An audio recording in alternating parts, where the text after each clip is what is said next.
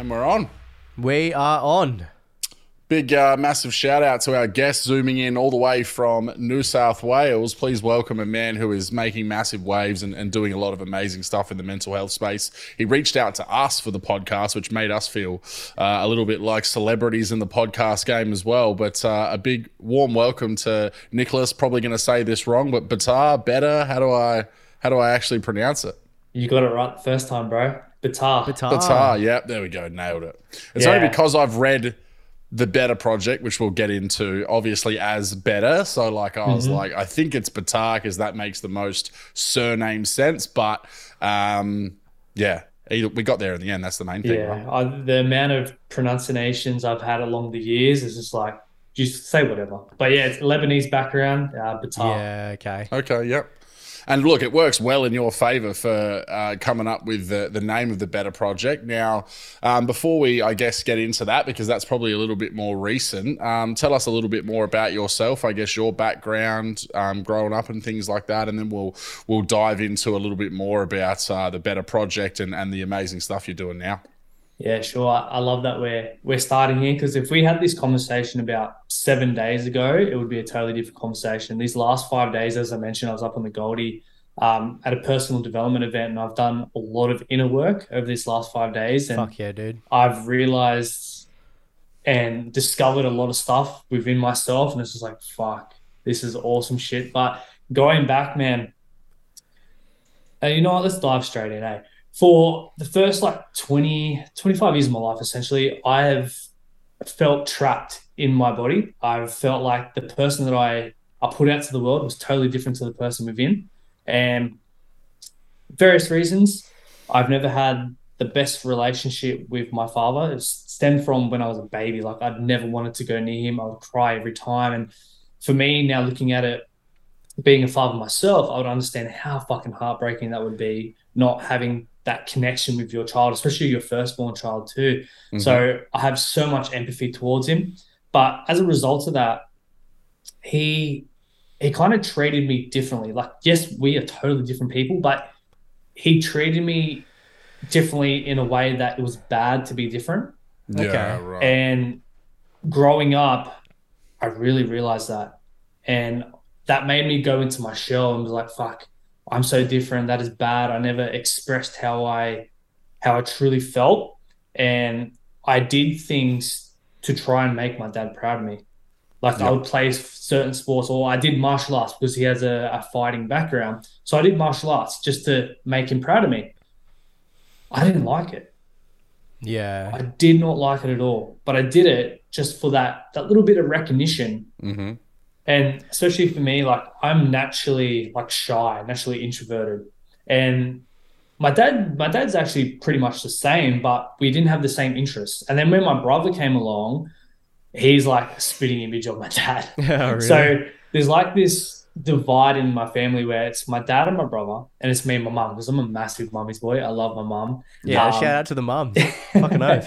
They're amazing. But yeah, th- there's always been this divide in the family where I felt so comfortable being with my, my mum, opening up. But when it came to my dad, especially now understanding why he acted the way he did, like there was an element of resent. And then I also understand that he has his own childhood traumas and his own issues that he's never dealt with Yeah. which has resulted in um, him being angry and resulting to um, violence and stuff like that.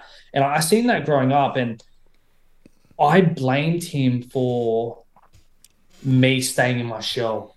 And a part of me actually didn't like him. I didn't like the way he was. But until recently, when I, I really started to dive in and understand, okay, let's have some empathy towards him as to why he's acting this certain way. Yes, his actions are not called for.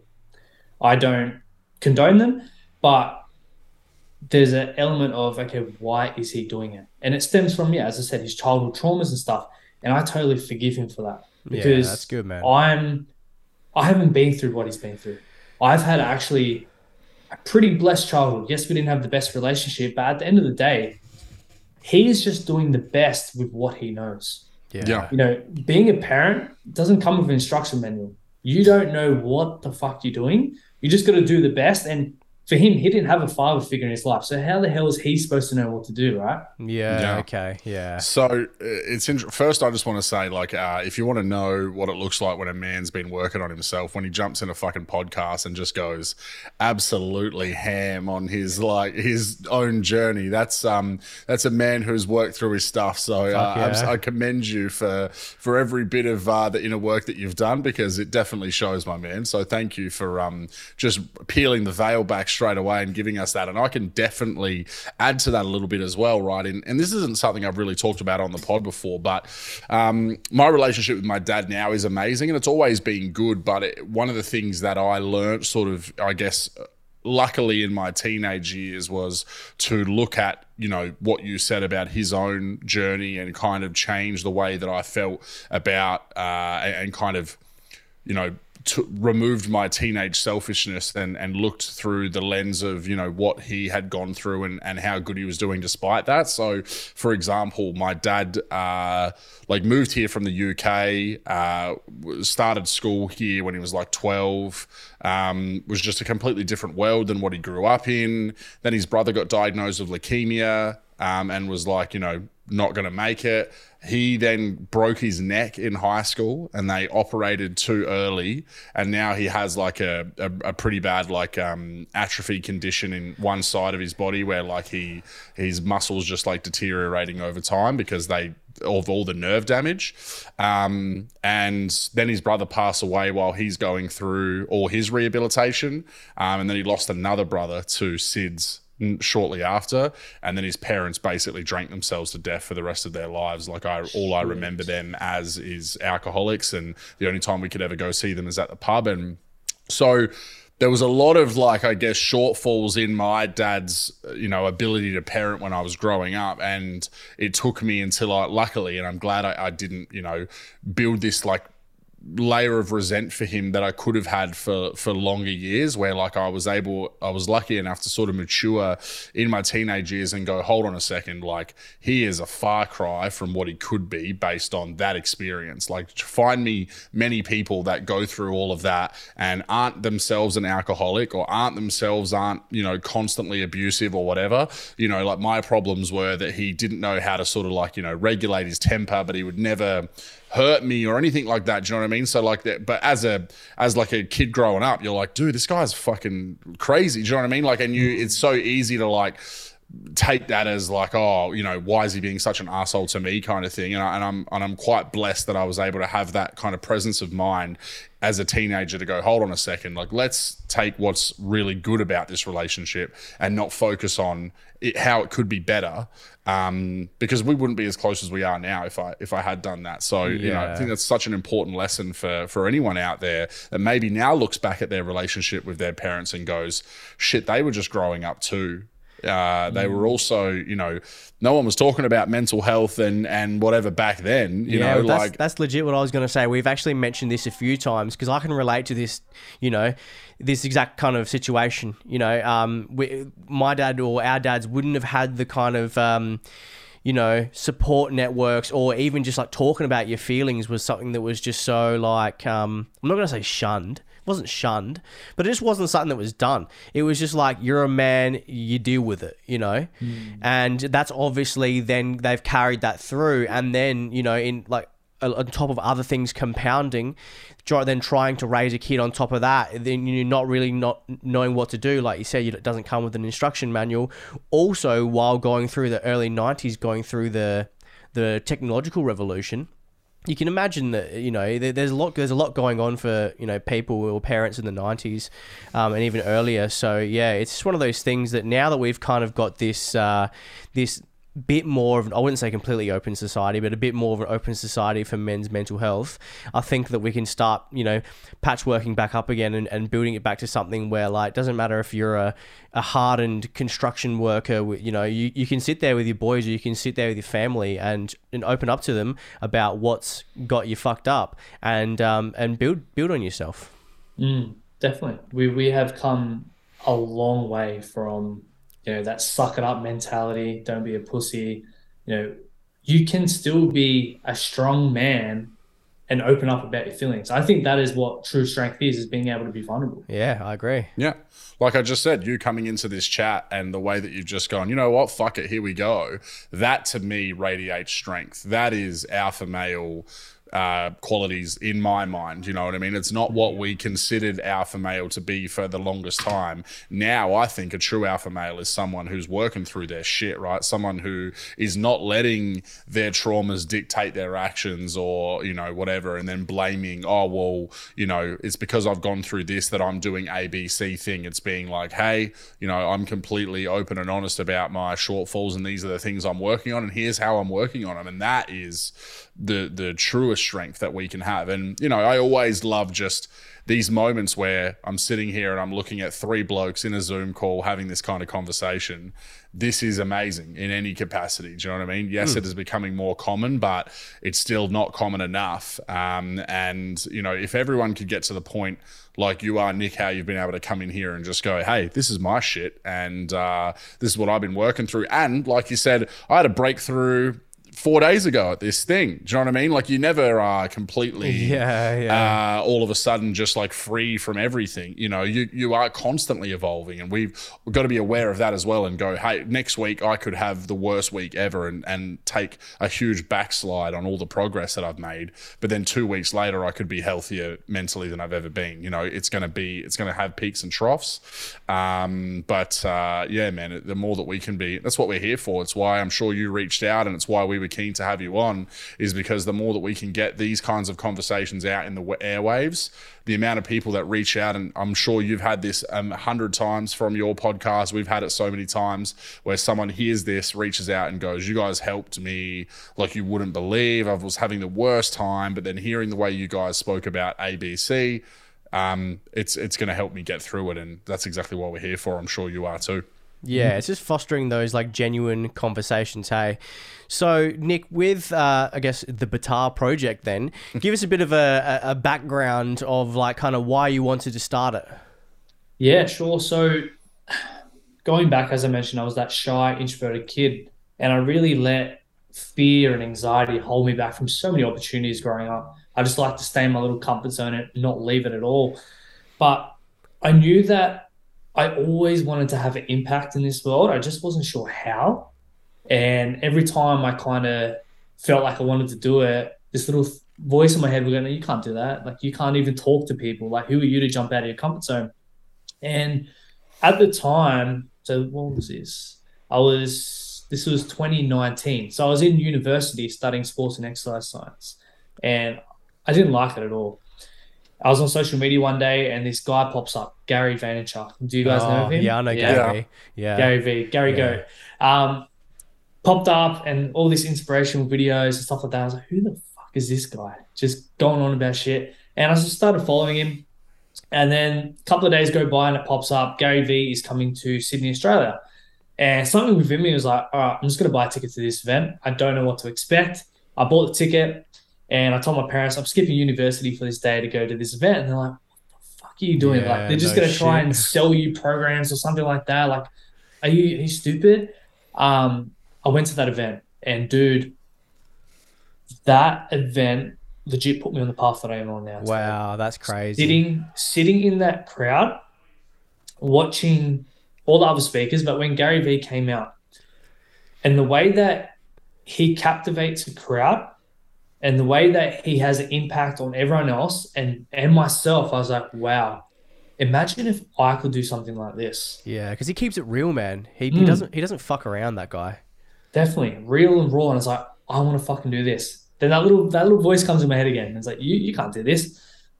But I said fuck you to that little voice, and I said I'm gonna make a promise to myself to this day to take every single opportunity that comes my way. I'm not going to let fear, I'm not going to let anxiety, I'm not going to let anyone's opinions hold me back from doing what I want to do. The next week, I dropped out of university. Wow. I said, yeah, stuff that, crazy. dropping out. I started working in my family's business uh, just to earn some cash, bought my first camera, then got into podcasting because Gary Vee popped up and said everyone needs to have a podcast. Yeah, I wasn't yeah. even listening to podcast. I didn't even know really what a podcast was at the time but I started one. So you're and doing so you're doing garage sales now because that's what he's been doing lately. All the you know all the garage sale finds. That's funny because I actually went through a phase of doing that. Oh no way. Yeah, I actually got, I actually made a few K out of that. It was a fucking Fuck good little yeah. hustle, bro. That's Wow. Uh, yeah. So when I, when I started the podcast, I remember that first episode, and it was a very similar setup to this, not as advanced, but um, like a USB mic, my old laptop, camera, and all I wanted to record was like a little introduction episode of, I guess, who I am. And it was three minutes long, but it took me about over an hour to record because I thought it had to be perfect. And I kept mumbling and stuffing it up. And I was like, how the fuck am I going to get this done? But I got it done. And I pressed that button to put it out to the world. And I was like, oh, who the hell's going to listen to this? A few people listened. But off the back of that, I gained some confidence within me. I was like, let's just keep doing it. Let's see where it goes. And it all started essentially to build confidence, to get myself out of my comfort zone and essentially learn how to communicate with people. And I spoke to so many different people from already so many different backgrounds. And that first year, there was a point where I was recording three guest episodes a week. Wow. Wow. Yeah, I was going it. so fucking hard. That first year, I recorded 50 episodes. Yeah, no shit. Yeah, that was that was gnarly, and some of them were like Joe Rogan style, like two three hour podcasts. Fuck Wow. yeah. Yeah, there was that was that was hectic, but I burnt myself out Yeah. Yeah. because I had like this Gary Vee mentality of, I guess, this misconception of what he pushes out of you know this hustle, hustle, hustle. But you don't have to hustle to to make a podcast or to make a business successful. You just got to do the right things. It's like the Yeah. 80 20 rule. Do the 20% of tasks that result in 80% of the results. Yeah. Yeah. And I remember going away for a sporting competition. I went away for a week and it just allowed me to reflect and realize, like, hey, I've spoken to so many people. What is the most common thing here? It was that everyone had their struggles, they had their adversities, but at the time when they were going through them, they didn't feel comfortable actually talking about it. There was this stigma around mental health. And I was like, why the fuck is there a stigma surrounding mental health when we, we all have mental health? and we all go through shit. So why can't we talk about it? And then that took me back to when I was younger, and I was like, yeah, okay. I actually did bottle up all my stuff. I didn't talk about it either because I was scared. Yeah. This is the direction I want to take the podcast in. And I was like, you know what? I'm going to start spreading awareness, talking about mental health, getting people to share their stories. Um, vulnerability leads to vulnerability. Let's do that. Year two, big focus on mental health, pumping it out again. Then a pivotal moment where which really got me thinking was when Are You Okay Day popped up. Yeah. Okay. And it is a great initiative, don't get me wrong. But you would have noticed so many people come out of the woodworks, they do the little post, and then you don't see from them again. Yeah. They just do that post to play their part in society. yeah. But it's like, do you actually fucking care? Mm-hmm. Yeah, like if someone commented on your your post, right, and said, "Hey, I'm having a bad time," would you actually follow up? Would you actually talk to them? Would you sit there on the phone and listen to what they have to say? Yeah. Mm, Yeah. exactly. So yeah, virtues, and that's I guess a pr- problem with like you know there being like a uh what's the word i'm looking for here? Like there, there it is like now there's like virtue signaling in the mental health movement because it's like oh wow now this is something that's becoming a bit more mainstream to talk about. So you're going to get those people that are like trying to then piggyback on the popularity of this movement and try and you know uh, virtue signal themselves as a as a great person but they're not in the trenches, uh, you know, actually doing the the podcast that sometimes get no views or whatever it may be. You know what I mean? Like um, to actually try and spread that word. So yeah, uh, what was the frustration with it? Is that just the main thing that you, you Yeah. saw that day and you felt? yeah, I just it annoyed me. As I said, I seen people come out of the woodworks, make these posts, share this stuff on social media, and then you wouldn't hear from them again. And I was like, okay, cool. Awareness is great. It's awesome that we have this day. We're getting the education out there. But coming from a sporting background, what actually allows you to achieve your goals by taking action? Hmm. Actions speak louder than words. We need to be preventative in this space and I came across this term mental fitness. And I was like, what, what is mental fitness? And essentially, it's like the tools, the tips, the strategies, the things that you can implement in your day to day life that not only make you a better version of yourself, um, but also allow you to deal with any adversities that are, may arise in your life. So essentially, you're becoming a, a better human. Um, and it's just like when you go to the gym and you train your biceps, you get 1% better every single day.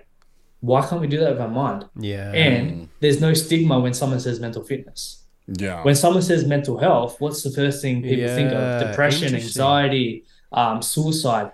But essentially, that's referring to mental illness. So we've got the terms mixed up there to start with. Mm. So I that's really why there's like this. that. Yeah, that, that's why there's this massive stigma around it. So I was like, you know what? I'm going to go with the term mental fitness. No mm. stigma, and it's something that people can talk about and something that people can take action on every single day. That is where the podcast changed into, yes, still being awareness based, but really being preventative and helping people to step into their inner truth, to build that mental fitness and reconnect within mind, body, and spirit because it's all connected. But as a society, I believe we're so disconnected Oh yeah, bro.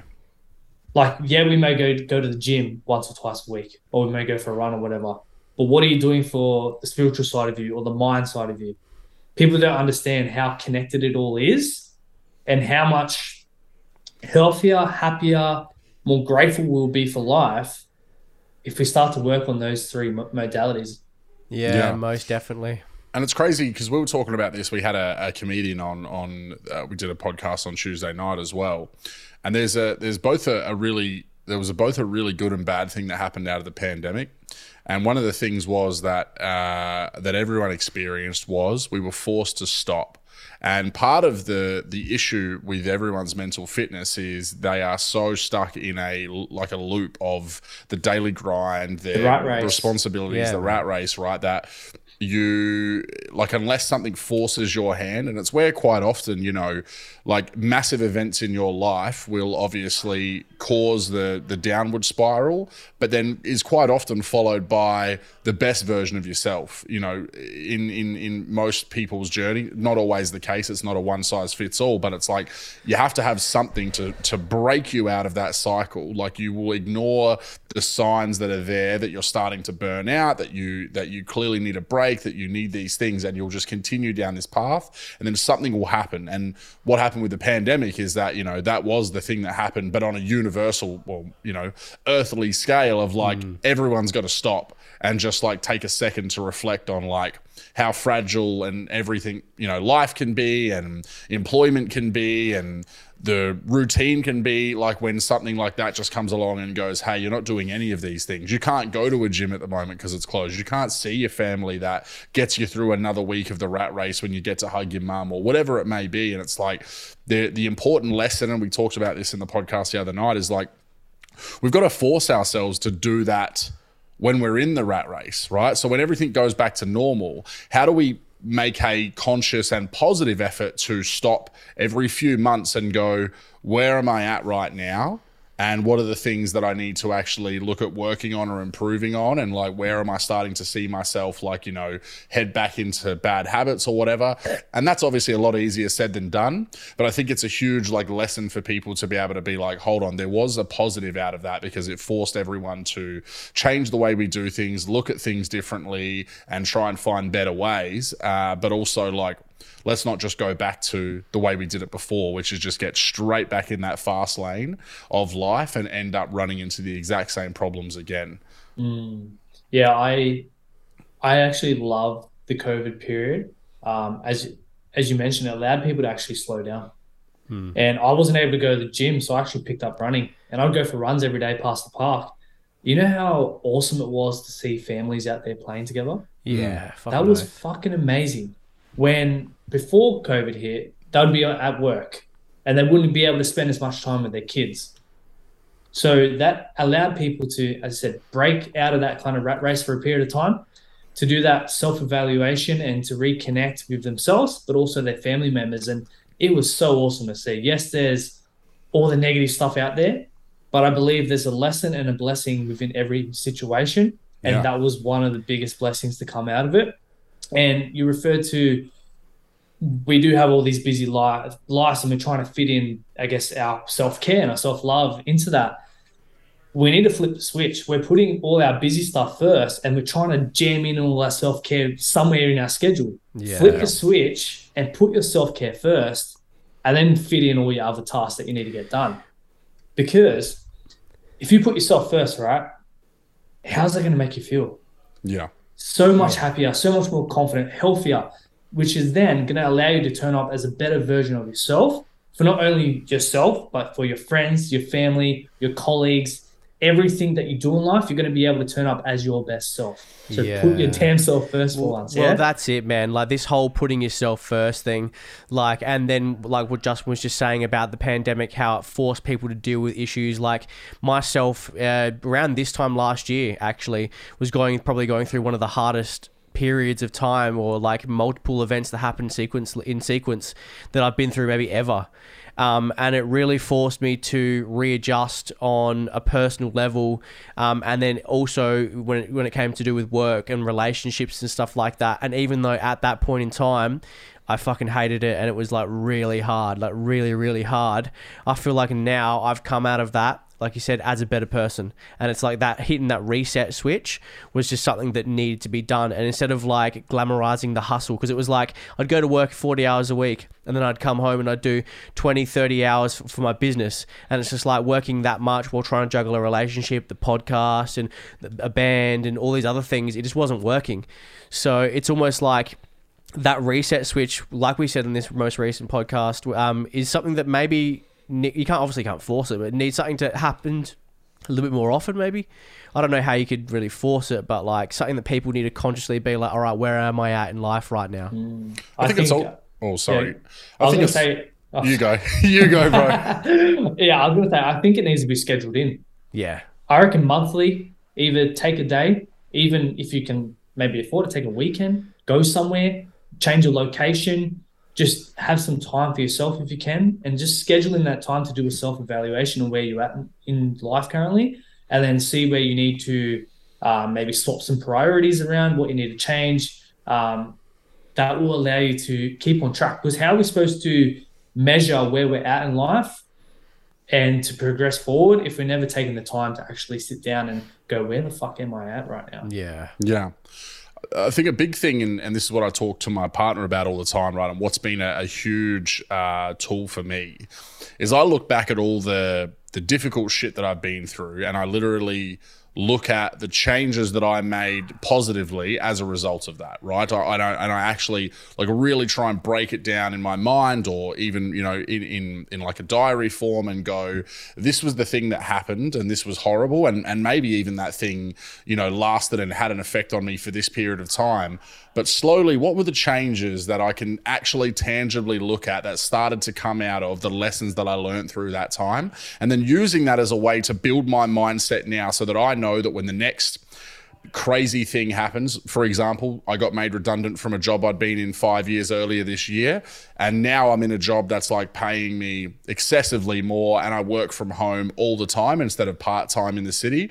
But I couldn't have seen that as being the outcome at the moment I got made redundant, right? And when I got made redundant, my partner was sick. My son had just started school. Like you said, Ty's about, um, you know, it all coming at once. But I was able to work through that methodically because I I knew and I'd already built this this belief system of like something good will come out of this, even if you don't see it initially.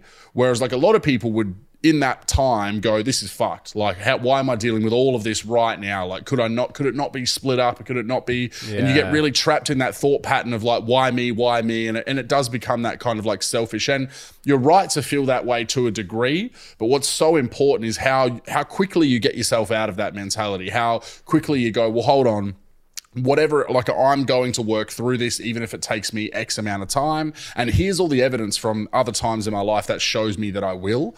Like building that mindset so that you're ready because knowing that there's going to be something fucked coming always there's always going to be something that's not good. A car blowing up a job change a loved one getting sick having a bad time the loss of someone any of those things are inevitable. How do you prepare yourself to be able to tackle them in the best possible way using all of the things that you've already endured and come out of stronger in your life? So important rather than just again rat race thinking nothing's going to change i'm just going to keep on this path. And then when that thing happens you're you're completely fucked from it. Do you know what I mean? Yeah, it's like mm. hustle. Hustle culture's almost somewhat made that whole thing harder than it should be because it's mm. just like, yeah, get on the hustle, man, get on the grind, get out there, make that stack. You know, you're just like, yeah, that's all well and good because every, everybody wants to, you know, have success, but does that come at the cost of your mental health?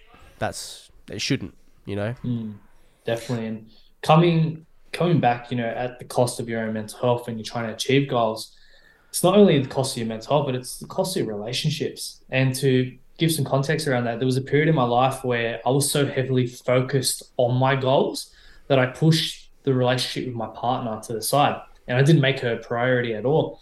And I remember going to this um, couples event, like personal development um, event. And one of the activities was to write down your goals. And here I am writing down all my personal goals. And the facilitator comes around. He goes, What are you doing? Like, this is actually couple goals. I was like, Oh shit. No shit.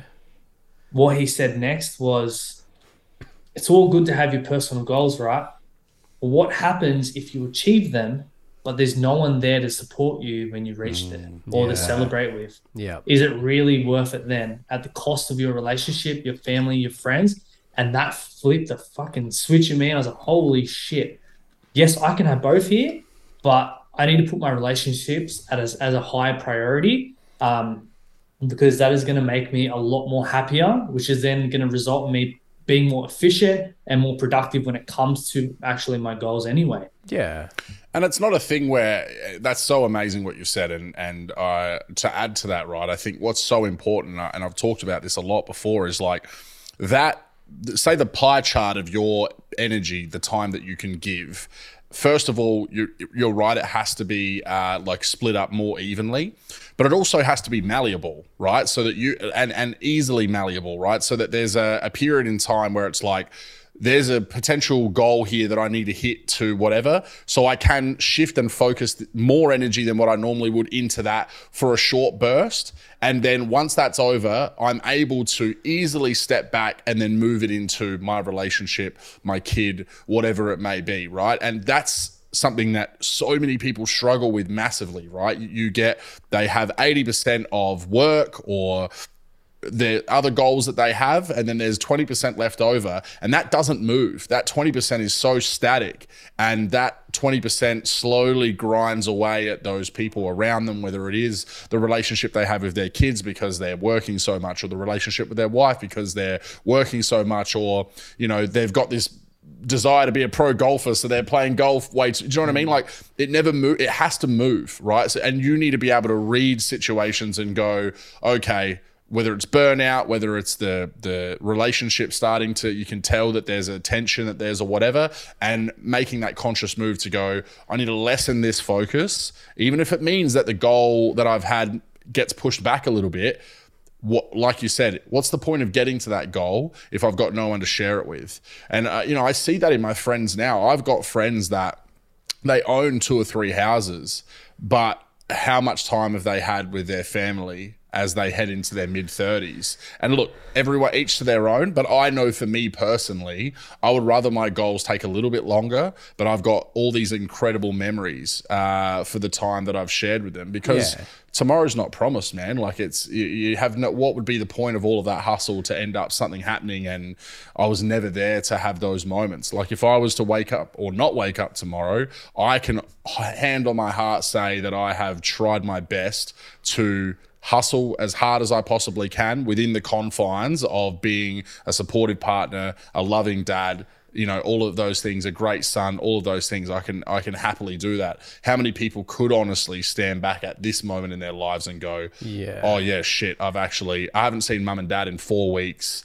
I've been working overtime every single weekend like all of those things. And it's like is that the be all and end all and we have to be so conscious of that as we look to this whole push towards better mental health that's a lot of the the driving force behind it is not having that pie chart move and shift around as it needs to to support yourself mentally and be there for those around you as well Yeah, like like like we've said a few times now, it's it's about balance. Really, ultimately, the word of the day is balance. Because if you're out of balance in any aspect, it's it's going to then try and naturally correct itself, and the more you fight against that, the harder it's going to be.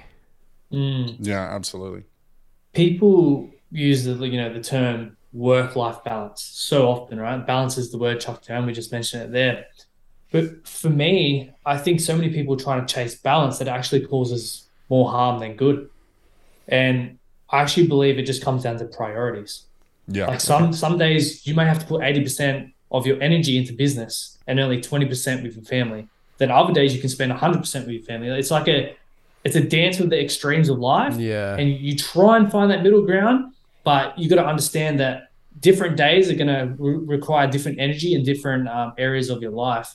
So yeah, you're just got to essentially go with the flow of it um, and not get caught up in this work life balance because yeah, I believe that really causes a lot more stress in people's life because they're trying to really get that balance. I want this balance. I want this balance, and they never actually get it. Yeah, they're focusing on like the dualities. It's like work, life, and then kind of like they're going, they're going tr- trying to go in between. Where it should be more like you know a pentagon or a triangle or an octagon between all the different facets of your life. And like you said, some days you are going to have to work twelve hours, and some days you don't work a single hour, and you can hang out with your family. But like you can't be working ten hours every day, then trying to have ten hours with your family, then trying to go to the gym for ten hours. Like it's just not, it's not going to work. Mm, you're gonna kill yourself. Yeah, Yeah. exactly.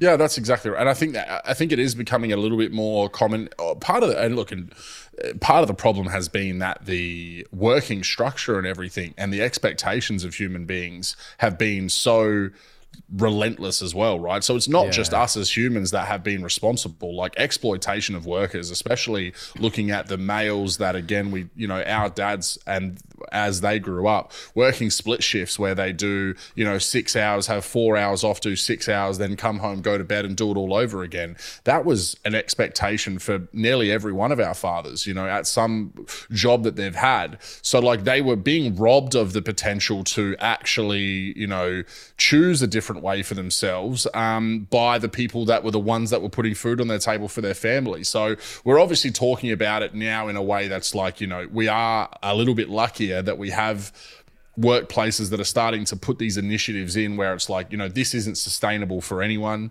A big thing has been the mines like how much regulation has come into the mines about like even like uh the, how many hours they can possibly do. Like they they're, they're not allowed to do over a certain amount. Even things like and i know that there's miners that hate this but like the drinking restrictions and everything that they put in on mine sites that's a good thing as far as i'm concerned. Like you don't need to have Yeah. any more than four drinks a day. You shouldn't even be having four drinks a day. But the fact that that used to be unlimited and people could literally put a carton away, wake up, go onto the mine site again, and then do that for and again where there wasn't regulation before. I knew some people doing four weeks on, one That's, week that's off. That's literally what I was going to say. Four. I've heard of people doing four weeks on, one week off. That is insane. And then every now and then they would work through, like they just wouldn't go back, especially if they'd like again, you know, the four weeks on, damage the relationship. They end up breaking up with their partner, ha- haven't been talking to their mum and dad. They've got no one to come home to, so they just stay on site and then end up getting absolutely fucking plastered in their little two by four meter room and then go mm. back and do another fucking four weeks of work because there was no point flying out like that. So so I guess the point is is that we are luckier now that there is more actual structure in place to support that, which there wasn't before. But we still need to be conscious as individuals in that you know there's still ways that we can push ourselves unnecessarily, um, and what the end result is of that um, is burnout and and and damaging these you know relationships and, and things that we have. Definitely. And you, you mentioned the word conscious. We need to be so much more conscious and understand that we live in a new world now. We don't have to work those nine to five jobs and slave away. There's so many ways we can create income these days. And even if you do find yourself in a job, you don't have to put up bullshit because there's so many companies out there that actually have a really strong culture. Just head down to garage sales, man, and you can Yeah, make yourself. yeah. and on your um, story about the mines and people, you know, just sinking piss all the time and working, it really gets me thinking of what leads someone to that point to do that to themselves. Like, surely I would understand that there's an underlying issue to that. Because for me, when it that screams poor mental health in my eyes. Yeah. Absolutely. Um, it's like, okay, this person has no purpose, no meaning for life. So they just think they're just going to sink piss and slave away in their job. And yeah, they may get some money and then they come back and then just piss it up against the wall because they think external um, material things is going to make them happy, and it does for two seconds, and then they feel depressed again, and go back, and it's Yeah. just a repeating cycle over and over again. Yeah, because they've bought their BMW M3, but they're sitting in it by themselves crying. Yeah. Mhm. So at the end of the day, are they, you know, like you said at the very start of this podcast, you were like, people need to work on not only their physical health, right, but they need to do the mental fitness and the spiritual fitness. And then, and like, you know, uh, I'm on your Instagram here now, and I can see you, you're, were at your, your, um, your Gold Coast event there, and you can just tell it, it was a vibe, man. You can just tell it was a vibe, and you learned something. Like, Bro, that was a fucking vibe, man. And talking about alcohol, right? We it was essentially a big part, spiritual party for three days without any alcohol. yeah, Wow. no who says you need alcohol to have a party? Yeah, Absolutely, man. Yeah, that's so so good, and it's such an important thing that that like those things are existing and happening on the regular now. You know that there are these opportunities to go and and bond with like minded people, and I guess jumping back to what you said as well, like you're absolutely right. Like people are so often have this like vacuum inside themselves that's just like they're just chucking everything at it, whether it's alcohol or you know materialism or whatever, to try and like fill this hole that they have no idea and nothing hmm. fills it. Do you know what I mean? The only thing that's going to eventually start to close that hole up is doing that inner work, understanding why those behaviors exist and why they're doing it, understanding what it is that they're yearning for. Because you know when you're like drinking like on an every night or whatever, you're just trying to block out that voice that's telling you, hey, something I don't feel right something uh, you know something i feel uneasy i'm anxious whatever it is bang i'll have 10 beers and that feeling will go away and i'll be laughing and, and carrying on. And that just exists so much man. And it's it's uh, it's important that you know we've got mates at the moment that are like taking massive breaks off alcohol and uh, you know seeing all of these massive results in in themselves by doing so.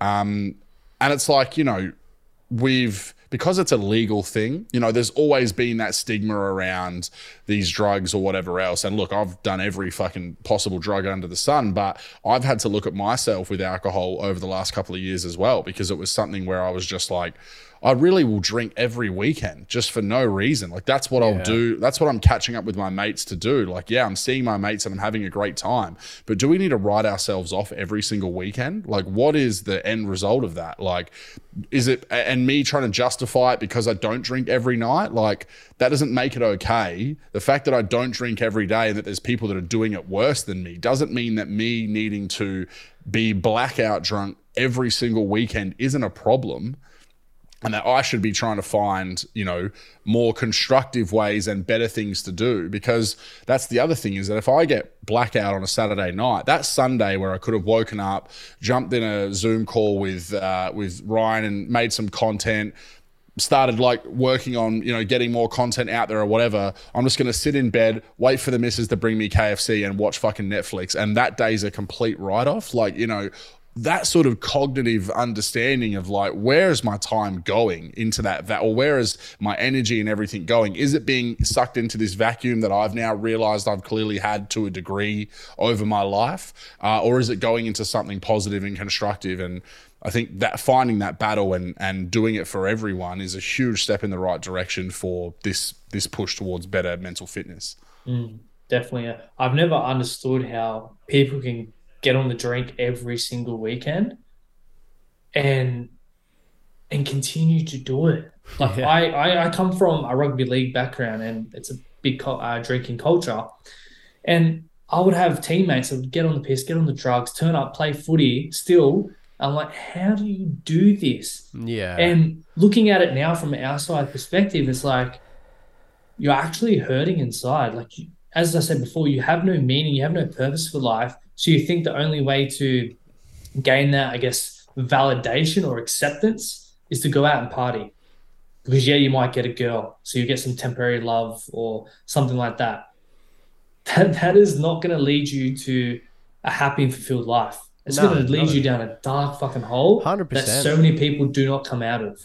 Yeah. Yeah, they're just going to be. You're just going to end up using a substance as a crutch, essentially, to try and ride out these waves. What was the um uh, saying that when we had the Next Step Boys on Justin? What was there that wave? Oh, about going through the ripple, the ripple The, effect. the ripple effect. Yeah. Yeah. Yeah. and to uh to add to what you were saying as well like you know it's that thing of um that sense of belonging, right? That that people have. Like I know that I was a massive culprit for this, right? And what like where and you said culture, and there was a culture, and there still is to a degree in the group of friends that I've had since high school.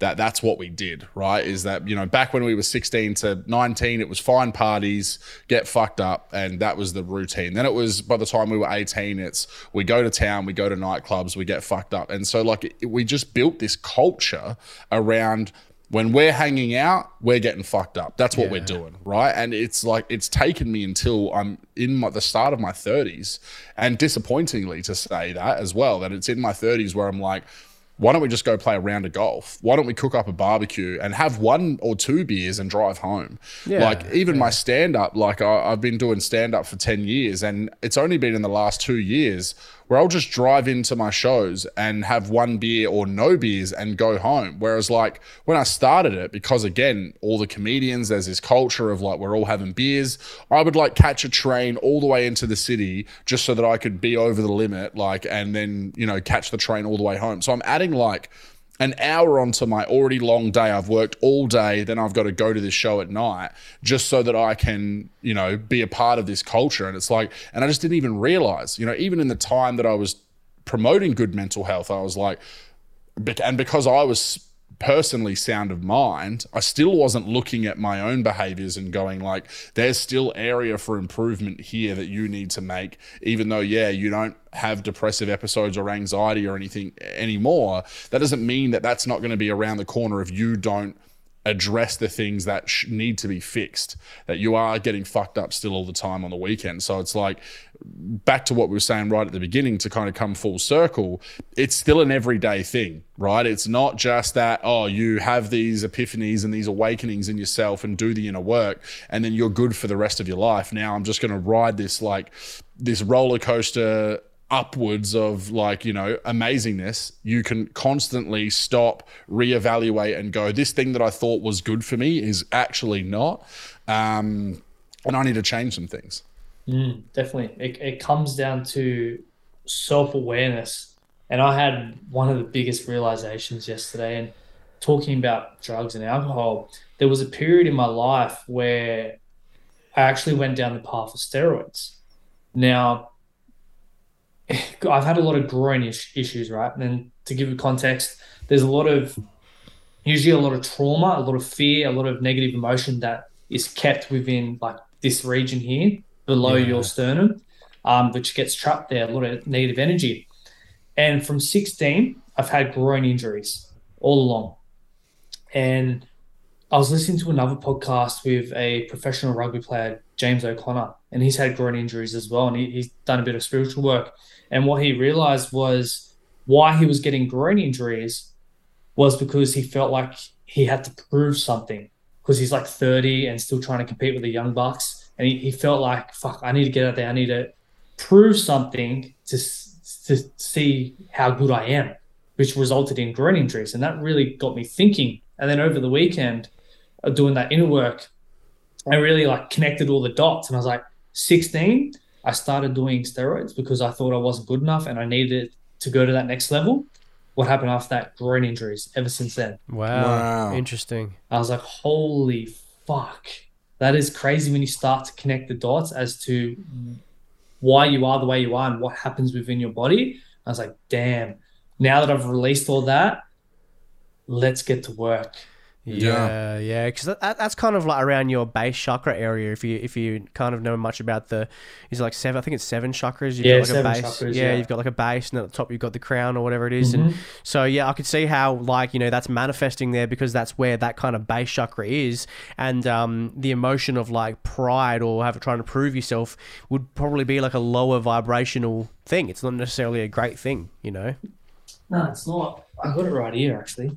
Uh, it's the Hawkins level of uh, consciousness, I'm pretty sure. So if we're vibrating at zero, that's essentially we're dead. Yeah. If we talk about shame, guilt, um, grief, and fear, so shame is at 20 her, uh, hertz, I think, of Okay. vibration. Yep. So if you're living in a life of shame, you're essentially, essentially just above death Wow. that's and crazy fe- isn't it fear is at 100 so for me I was in fear of not being good enough. Yeah. So that was the level I was vibrating at. And I was Yeah. like, how am I expected to be my best self if I'm vibrating at such a low level? Yeah. Yeah. So what, so when, crazy. as as we move up to the to the um the upper uh, like emotions there is in like joy and, and unconditional love. What uh, level are they vibrating at? Does it say there? So love is 500 Yeah. Wow. and enlightenment is 700 plus. Yeah. Wow. Okay. So that's a massive difference between 20 hertz and 700 hertz. There's a big fucking difference. hmm Yeah, and, and as I said, it's all trapped within those first three chakras. Once you release them, it's like the gateway to your heart. And then once you open your heart up, bro, it just goes, it flows through your whole body, man. Yeah. And that is like a lot of the work that I did over the weekend. And in a way, uh, it sounds kind of cringe, but I feel like reborn in a way. Nah, good Yeah. on you, man. That's fucking sick. No, it's so important to have that, uh, you know, those epiphanies and those moments. And as I said again, like you're going to go actively looking for to try and have that experience again, and not in a negative way, not where you're like, oh no, unless I'm trying to recreate that feeling, which is where that you know, the the toxic side of like drugs or abuse or whatever comes from is like you're chasing this feeling but you will in a healthy and positive way find more ways to connect to what you connected to in that weekend and like we should all be actively looking for that as well. But i want to i want to i guess uh, get you to dive a little bit deeper for us on where you want to take better project. Personally what would be uh, I guess you know your short-term and long-term goals with the project. What would you love to be doing? You know, in a in a in a short amount of time, and what would you be love to doing in in five years with the with the project? Yeah, wow. Um, well, first of all, as I said, I'm building a new studio. So that's one of my goals that I want to do within the next month or so. So get that Yep. up and running, which will allow me to really pick up the game when it comes to in-person podcasts, high quality, which I fucking love. And I really love in-person podcasts. As you would know, the connection is so much better when you actually get to do it in person. Um, so when I'm in Adelaide, we'll have to do one in person for Most sure. definitely, Absolutely. dude. Yeah. Um, so that's short term goal. But long term, I ultimately I love travel, I love adventure. I want to combine the two. I want to be able to travel around not only Australia, around the world, doing podcasting, connecting with so many amazing people, and turning it into a business. Yeah, now I got a little yeah. side hustle off the side of this, which is actually helping people to start their podcasts That's because cool. I know how daunting it is. As you would know, in the beginning, you're like, where the fuck do I start? What equipment do I buy? Um, how do I do all this? And I was like, okay, I've been through all the shit. This is my third year. I've done 200 plus episodes. I know my stuff. I Yeah. can help people here. So that is little side hustle is is helping people um, one on one, and I'm also creating a online program course at the moment. Um, that will bring income in, which will allow me to put more money into the podcast, which will allow me to travel. But next year, I'm planning to do a Queensland tour and possibly a Melbourne tour, um, maybe Adelaide tour as well. Get down um, here, dude. That'll be killer. Yeah, so do a little podcast tour there, which would be awesome. Um, but yeah, essentially, I want to create financial freedom for myself, for my family, to allow me to just do the things that I love and enjoy. Because as we've mentioned before, life is too short. We don't know when it can be taken. So we may as well do the things that we love, right? Most Absolutely. definitely, man. I like that a lot. I like that Hey, a lot. Hey, have you uh, heard of a page called The Next Step Australia? Have you seen those boys? No, I haven't. Right. So when you are thinking about doing your Adelaide tour, um, obviously wormholes it want to be involved in that. But there's a there's a group of lads that we've had on an episode before, and I, I do urge you to go back and have a listen to it because it, it is incredible. And we're trying to get them back on, but they've been so busy. But uh, basically, they are a, group of blokes where one of them is a fully qualified psychologist, and the page is is it's called the next step because they want you to be a link between you reaching out and then getting help, right? But that first step, that next step, is actually saying, "Hey, I'm not having a good time at the moment," and for blokes to be able to have something like an inbox of an Instagram page is a lot easier to make that step to as opposed to ringing a therapist or going to a doctor and getting a mental health plan. Like those are all really daunting, really stigmatized things to do. Whereas just messaging someone is still difficult, still really hard, but uh, someone, an organization trying to bridge that gap is is so important.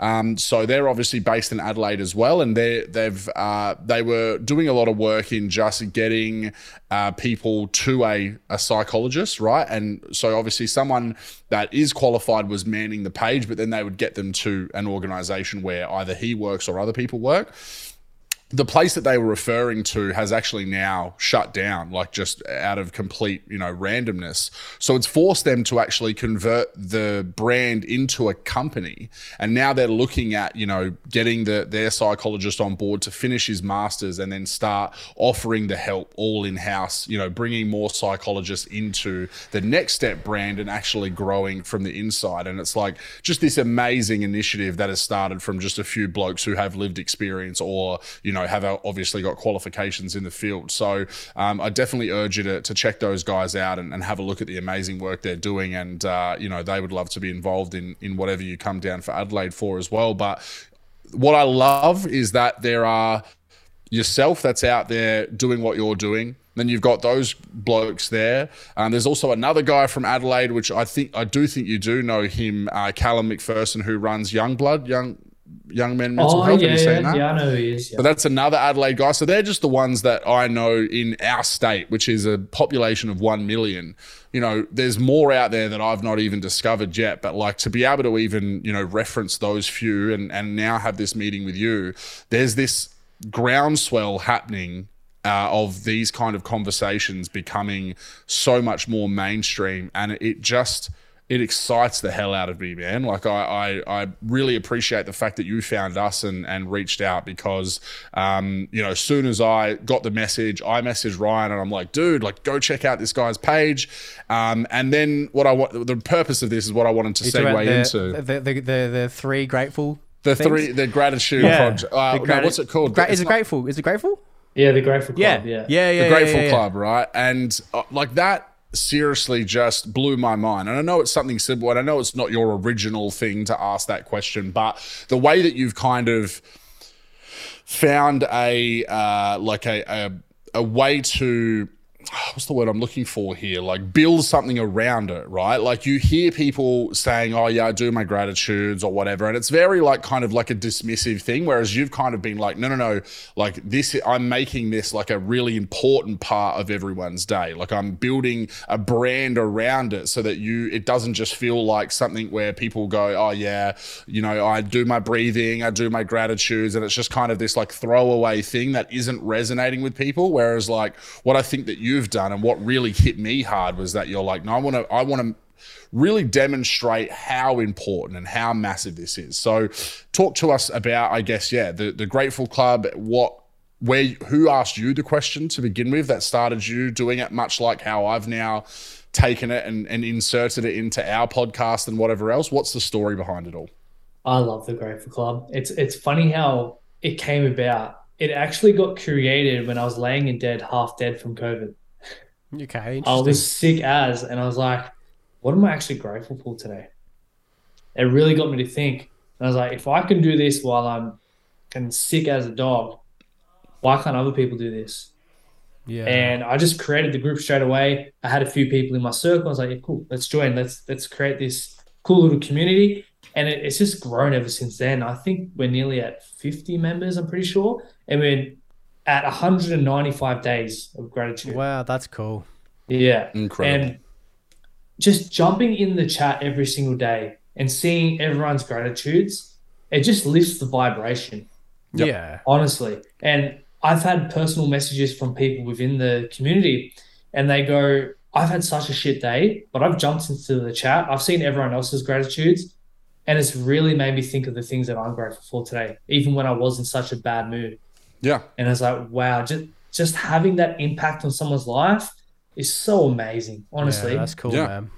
And it, having a uh, like a, if you build a habit around when I'm feeling crap, I go look at that that page. Like having a tool. You know, we talk about like you know uh, in in the ways that we deal with mental health is by like you know building up this armor and this this toolkit of all the different things that you can do to get you through. That's both pro- like that's both um, proactive and reactive, right? Sometimes we need to be as proactive as possible. We're not always going to be able to be proactive for every little hurdle that we're going to come into. So how do we also have those tools to be reactive with? So you know, like you said, someone having a bad day and going instead of just going fuck it i'm gonna whatever and it's all shit going you know what? I'm gonna go in and i'm gonna do my gratitudes or even if i'm not gonna do them i'm just gonna read them. And you're almost guaranteed to feel better after doing it. I know i've never looked in there once and felt anything other than just like awe of the the community that's in there and and that no two answers are the same. You know that everyone's got mm. their own things that they're grateful for and like you know some things are really profound and deep and some things are just you know like a little bit like more minuscule and just going, I'm grateful for this. But like they're all just as important, right? It doesn't, it could be that my family's alive and well, and it could be that I got a day off today, like, and everything in between. you Yeah, know? because it's all relative, I guess, isn't it? It's it's Yeah. all about like, how that person is feeling at that time, and that's what they're grateful for. And I think that's what what's so good about it. At the end of the day, That is why I love gratitude because it can be as easy as just waking up today. Especially for someone who is in a, a poor mental state, for them just to wake up and to get out of bed, that is a big thing to be grateful for. yeah. It, it doesn't have to be complicated. Like as humans, we like to overcomplicate everything, right? When it comes to gratitude, it can be as easy as getting out of bed, or it can be something so deep. It can be about anything. Yeah. And there's a lot of people that, you know, even because I've just not shut the fuck up about it since we've had that conversation. So thank you. But I love that. um, you know, I've had conversations where people are like, you know, I've never, I've never stopped and asked that question. My mum was a was a good example where she was just like, I think, you know, I think she said something along the lines of, I don't stop and and think about that enough, and that's kind of been the experience I've had with a lot of people. For me personally as well, I was like, you know, again, someone who is is very in tune with what I need to be able to you know function at the highest possible frequency as often as possible. Even I was like, I don't stop and actually ask myself that question all the time. I know what I'm grateful for, and I and I'm and I'm cognitive and aware of it. But again, bringing back to the beginning of the podcast finding ways to slow yourself down and go actually what am i what am i truly grateful for? Not just in general but right now today and then tomorrow and then next week and whatever it is. Like these tools that help us just slow down. And i think that is an incredible one that you've built something very special around man. So um yeah, I, I had to give it this it's uh, time in this podcast to to really focus on that man because you're doing something great. And i guarantee you by the time you're down in adelaide that club has only expanded and exploded and is uh, is impacting even more people. So um, well done. Yeah. Well, hopefully, a few people that are listening in now could go along and get involved in it as well. Yeah if they want to actually jump in the club how do they go about like do they just message you Yeah. first on the Betar project page Just send me a message and I'll add you into one of the groups um, and then start spreading your gratitude, eh? Just continue Love to lift it. that vibration. The big thing I've seen as well is that people that are in the group, they may share their gratitude in the group, but as you said, they go to their friends and family and they ask them what are they grateful for. And it creates that ripple effect within society, which then gets people to really take the step back and the time to really focus on themselves and the focus on the things that they are appreciative for in life instead of focusing all the negative things and all the things that we don't have in life. So that's a massive part of it as well, is creating that ripple effect, which I bloody love. Love it, man. Love it. I absolutely love it. Well, I feel like, Nick, that we've come to the uh, point of the episode where we whip out what we call the questions. We like to ask each guest a bunch of predetermined questions. And uh, I think I'll let you start, J-Man. Hit him with a hit him with number one. All right, the one I always love hearing people's reactions to, and I hope this will be uh, not disappointing as well. Your favorite song of all time, go. Ooh. Yes, Till, there it is. till, I, till I collapse, Eminem. Whoa, no Oh. one's ever Yeah, no one's ever hit just us quick that fire, quickly, like- dude. That's so good. Good, good song. Is there a reason why that it is a great song and what a like a, a motivational anthem, Yeah. like you know, just charging down the road towards battle song that is. Um Fucking pumps me up, bro. is there is there anything that just like because that was so quick, man? Is there anything any real reason or, or something special about that song as why it sticks out that quickly? I think it's it's the song that I've always listened to every time I've like played a rugby league game, just to pump me up, to get me in the zone. And yeah, I've I've always loved that song. Yeah, it's got such a a catchy banger. chorus. Eh? Are you a big big Eminem guy or? Uh, some of his old stuff, he's I haven't really listened to his new stuff. I agree. but yeah, Me either. Yeah, I like um, Eminem show for me is like an all time favorite Oh favorite yeah, album. that was the Yeah. first the first thing I had with my Sony Discman was the Eminem show, dude. Like I was just like, and That's you know, killer. just sitting there rapping along. Parents can't hear what I'm listening to. I'm like, yeah, this guy's saying some wild Yeah, shit. dude. and then drips comes on. You just like, yeah, and I'm like, whoa, what are these? What is this hormonal feeling I'm having right now at 13? Um, hit him with question number two, my man. All right. Question number two: Who is your favorite comedian or comedic actor? Oh, I like Kevin Hart. Fuck yeah. That is one. We haven't had Kevin. We haven't and had Kevin Hart. He deserves his flowers, man. He that does. guy is. Uh, I've I've been meaning to watch that new one with him and Mark Wahlberg, Me Time, but I haven't got around to watching it yet. But I always find like uh, Mark. Have you ever seen the other guys with Mark Wahlberg and Will Ferrell? Have you seen that before? Yeah, I think I have. Yeah. Yeah, that's one of my favorite movies of all time. Mark Wahlberg makes a good like offsider in a comedy. Um, Yeah. So I'm always excited to see what he brings in uh, in those kind of roles. Have you got a favorite Kevin Hart uh, movie? Um, I like pretty much all these movies to be honest. yeah.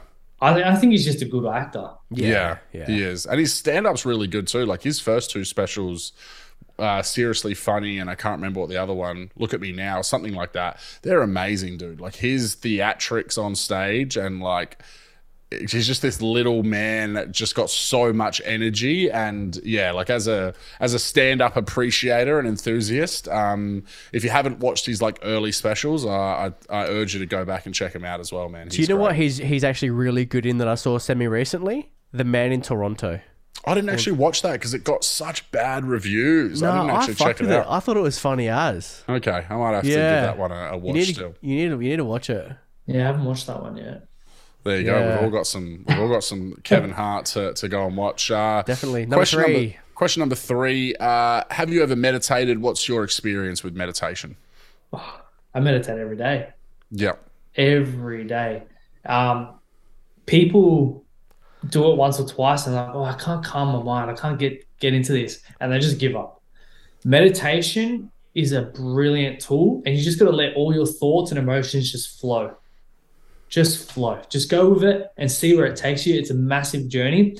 And then when you incorporate breath work into that as well, like over the weekend, I did such a deep meditation and breath work that it brought up a lot of uh, visions and stuff like that.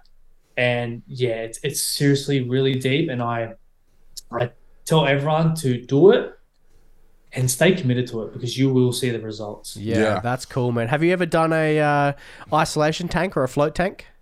No, I haven't. I do like ice baths and stuff like that. Yeah, okay. Yeah, there's there's these little like tanks that you can kind of go like go and lay into, and it's filled up with just like a little bit of water. Um, but so you're floating though. You you do, you're not actually touching the bottom. It's like salt water. Yeah. Um, and you go in there and you're like completely deprived of all senses. So because you're floating, you're not feeling anything. It's completely black and there's no sound either. Um, and you go in there and you meditate. You I think the sessions. I I haven't actually done it myself, but I really want to. The sessions are like 45 to an hour long, and a lot of people say they go in there and for the first 15 20 minutes they can't really like settle in and then eventually they kind of just let go and they hallucinate because you're not you can't see anything either it's completely mm. black so you just you start hallucinating and you're really going in there and you're finding you're finding yourself i think i think that'd be something you'd really enjoy if, if there's one around sydney which i'm sure there is. Yeah, there's something that I, I want to do. It, I think it's called Vispano, Hispano, or something like that. It's like 10 days where you go to like this retreat and it's just like dead silence. You're just with yourself in oh, silence true within you. And apparently, the people that I've spoken to have had like so much good results that come off the back of it because you've got 10 days just with yourself to analyze Wow. everything throughout your whole life thus far. And it's crazy experience. and, you, and you can't speak for 10 days yeah, it's just you, silence. 10 yeah, days. right. Interesting. Well, like in, in the next few months, I'm actually getting uh, my tonsils taken out, so I'm gonna semi semi experience what it's A like of not to talk for a couple of days. Um, I actually went through a and Tyres. We need to get you to go and do yours, man. But um, Yeah, we, have yeah. got a um another good uh, wormholes episode to go and check out if you've got some time, man. It was a, a girl named Tony Sherry. Um, she runs a breathwork uh like business here in Adelaide, um, and uh, talks about all her experiences through like you know her own journey when someone started taking her through breath work into then training her how to be a breath worker to now running her own business. And then uh, before that episode so that we could talk about it on the podcast i went and went through my first breathwork session. And god damn it was incredible. Like i need to go back. Me and my we've organized with her to because my partner wants to do it as well and i want to go through it again. So but my partner is a little bit apprehensive. So i was like I messaged her and I was like, "Hey, would you do it where you take me through one and let her watch it, and then take her through it afterwards?" And she's like, "Yep, absolutely." So I've got to go and do it at some point. But the the way I left that house, like floating on a cloud, I couldn't believe it. And you just, mm. I, you don't even know what's happening in that moment. Like I was just coming in and out of like consciousness. And then mm. when, when I came back for the last time properly, I was just like, oh my goodness, like this is just an unbelievably surreal feeling. Um, and, you know, there's just so many, like we said, the tools meditation, breath work, you know, all of these things that we can do. This it's not a one size fits all, and it's not a, a single approach method to how we work on our mental fitness. Um, there's so many different things that we can do out there. Sensory deprivation tanks, like they were saying, going to those big seminars. Tony, the girl that I was just talking about, she's been she had been going on like ayahuasca retreats and stuff as I well. would love to do that. Eh? Yeah, that's me something. too. Uh, she went and did this thing called Kambo. I don't know if you've heard of it, but it's like where you they put like this certain Is type that of the frog. frog? Yeah. Yeah. And like you vomit for like fucking five hours and you like go through the worst shit ever, but then you come out of it like so cl- like there's just so many different things, man. So like Yeah. I guess the the reason I wanted to say that is like some people will listen to this and go, "Oh, I don't even know where to start."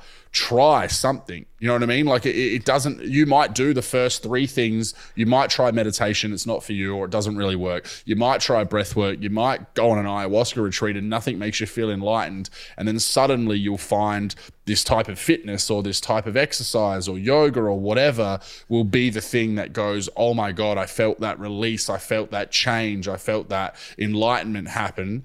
Um, but the important thing is to just to try, even if it feels uncomfortable, whatever, just try something and you will eventually find a path to what resonates and what works for you. Mm, definitely have an open mind. And with technology these days, you can go on YouTube and you can find breathwork, meditation, yoga, all those videos, and you can do it in under 10 minutes. Yeah. It's crazy. Even though, like this morning, I did a 40 minute yoga session, and that's the first time I've done yoga properly. And if you ever wanted to do something that removes your ego and it lets you surrender to your body, do fucking yoga. That shit was challenging, man. Yeah, I've always wanted to try yoga. Yeah. I want to get into it too. Right. the connection with your body and just surrendering to it is so powerful, and especially like breath work as well is so powerful. And coming back to that breath work I did on the weekend, if you go deep enough, you release a, a chemical called DMT, which is it's released when you're born, when you die, and when you dream. But through breath work, if you go deep enough, you can release that as well, and that's where like hallucinations and visions and stuff come from. And I had a very um, profound vision that came through, as I mentioned before, um, my breathwork on the weekend. So just start somewhere, find what works best for you, because yeah, it's it's definitely something that you need to do into in your life. And like my partner was like not open minded to this at all. I, I dragged her to this event. She was like, "Fuck this! I'm only coming to one day. I'm not going to do it at all." After day three, she was all for it. She was all balls to the wall, all in it. I was like, this is the power of the breath and the power of meditation and the power of doing that inner work. It's so powerful. That would have been such a gratifying thing for you to be able to have that like personal connection with someone going through a bit of enlightenment and awakening in that moment. It must have felt so good to like see your ideas and thoughts and and work, you know, be reflected in someone that obviously you share such a personal connection with. Um, and like you said, moving out of the house and then going to that thing, you must feel like you guys are just going to go from strength to strength now Oh. moving forward. definitely our relationship has has strengthened so much but also like i want to bring my parents to this event too especially my dad and especially with all his his background and his traumas i'm like i know he's like old fashioned i don't want to do that stuff but i truly believe if he went to one of these events and really did that inner work oh he would be a totally different man Oh yeah, it would definitely be impactful for someone like him that's done zero of that kind of stuff. That's for sure. Mm. Well, uh, question number four, my man. A bit of a, a, a change of speed here, but uh, What- what- which, is which, which one are we flinging at him? Are we, are we, are the, we uh, you know, you if it's a bit of a change of pace, you know, it's going to be what started the Wormholes podcast, my man. yeah, all right. Question your number t- f- question number four. What's one conspiracy theory that you believe in? Oh fucking hell. Um.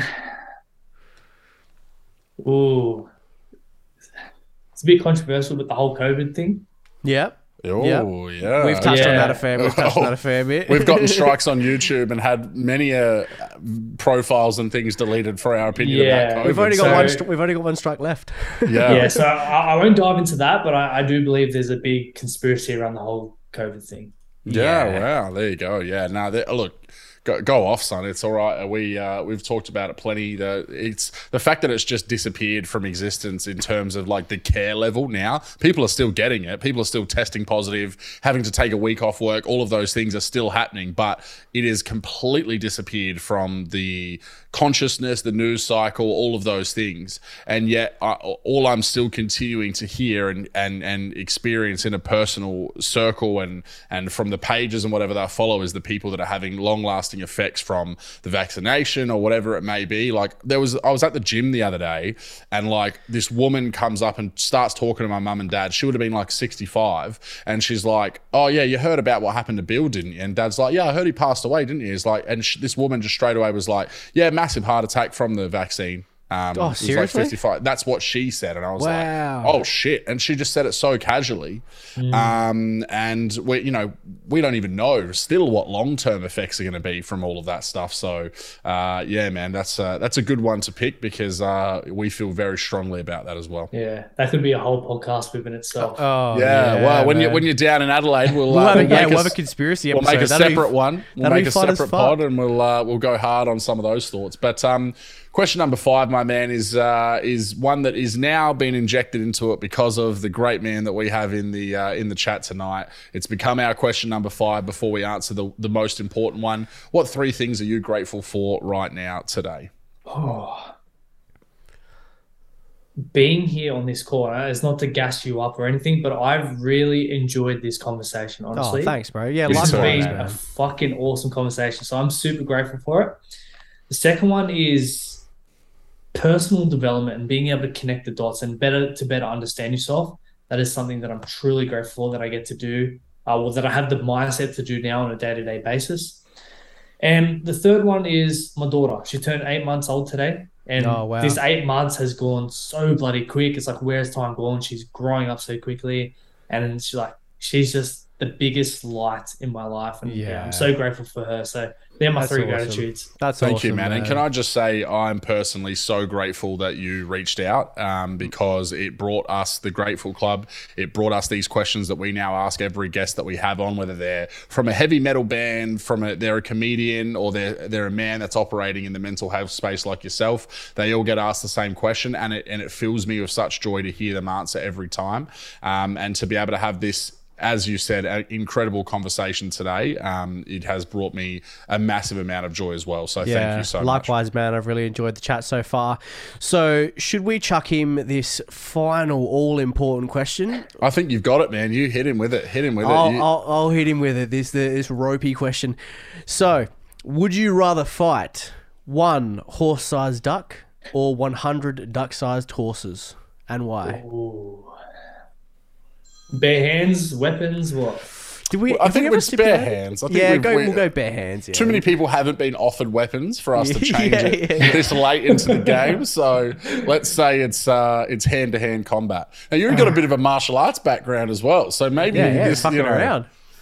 Yeah, I think the, the thought of the hundred horses scares the shit out of me. It reminds me of playing Call of Duty Zombies. So fuck that. um, yeah, I'll fight the duck.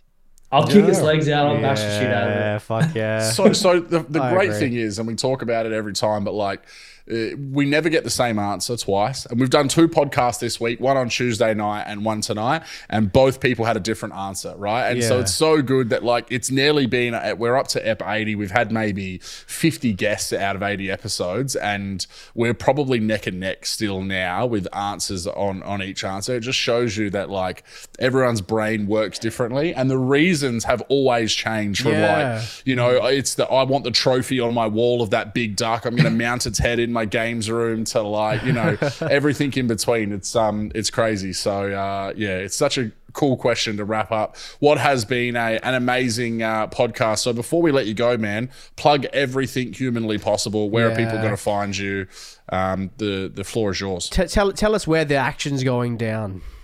So head over to the podcast page, which is just the Betar Project, um, the B E T A R project. All my links are on the profile there. If you want to be a part of the Grateful Club, send me a message. I'll invite you into the group. You can be a part of that. And then also, if you want to support the podcast in any way, form, I have like merchandise. So five dollars from every product actually goes to a mental health charity as well. amazing And then That's if amazing, you're actually yeah. looking to start a podcast yourself, that is a little business that I have on the side too. So hit me up for that, and we can see how we can work together there. So yeah, Or- if you want listen to the podcast, anything like that, all the links are on my profile. Awesome, man. Yeah, I've got your uh, link tree up here. So your Facebook is the Betar Project, your TikTok is at the Betar Project, and you've got a Patreon as well. Yeah, Very cool. Very cool. Well, Nick, mate, I tell you what, we really appreciate you coming on tonight, man. It's been such a good chat. thank you for having me. I've, I've honestly really enjoyed this. Super grateful for the opportunity. You- You're an absolute legend, man. And we will have you on in person in Adelaide when you inevitably bring the podcast tour uh, down south. Yeah, we're at south. Yeah, we're, we're, we're, we're lower. Yeah. We're lower. I don't even know. lower. Geography, not my strong suit, man. So, um, but yeah, thank you so much, man. You're an absolute legend and, and keep up the great work that you're doing in this space. Um, I know I personally appreciate it, and I'm sure that there's hundreds of others that do as well, man. So, Most definitely. um, yeah, keep it up. Appreciate it. Let's go.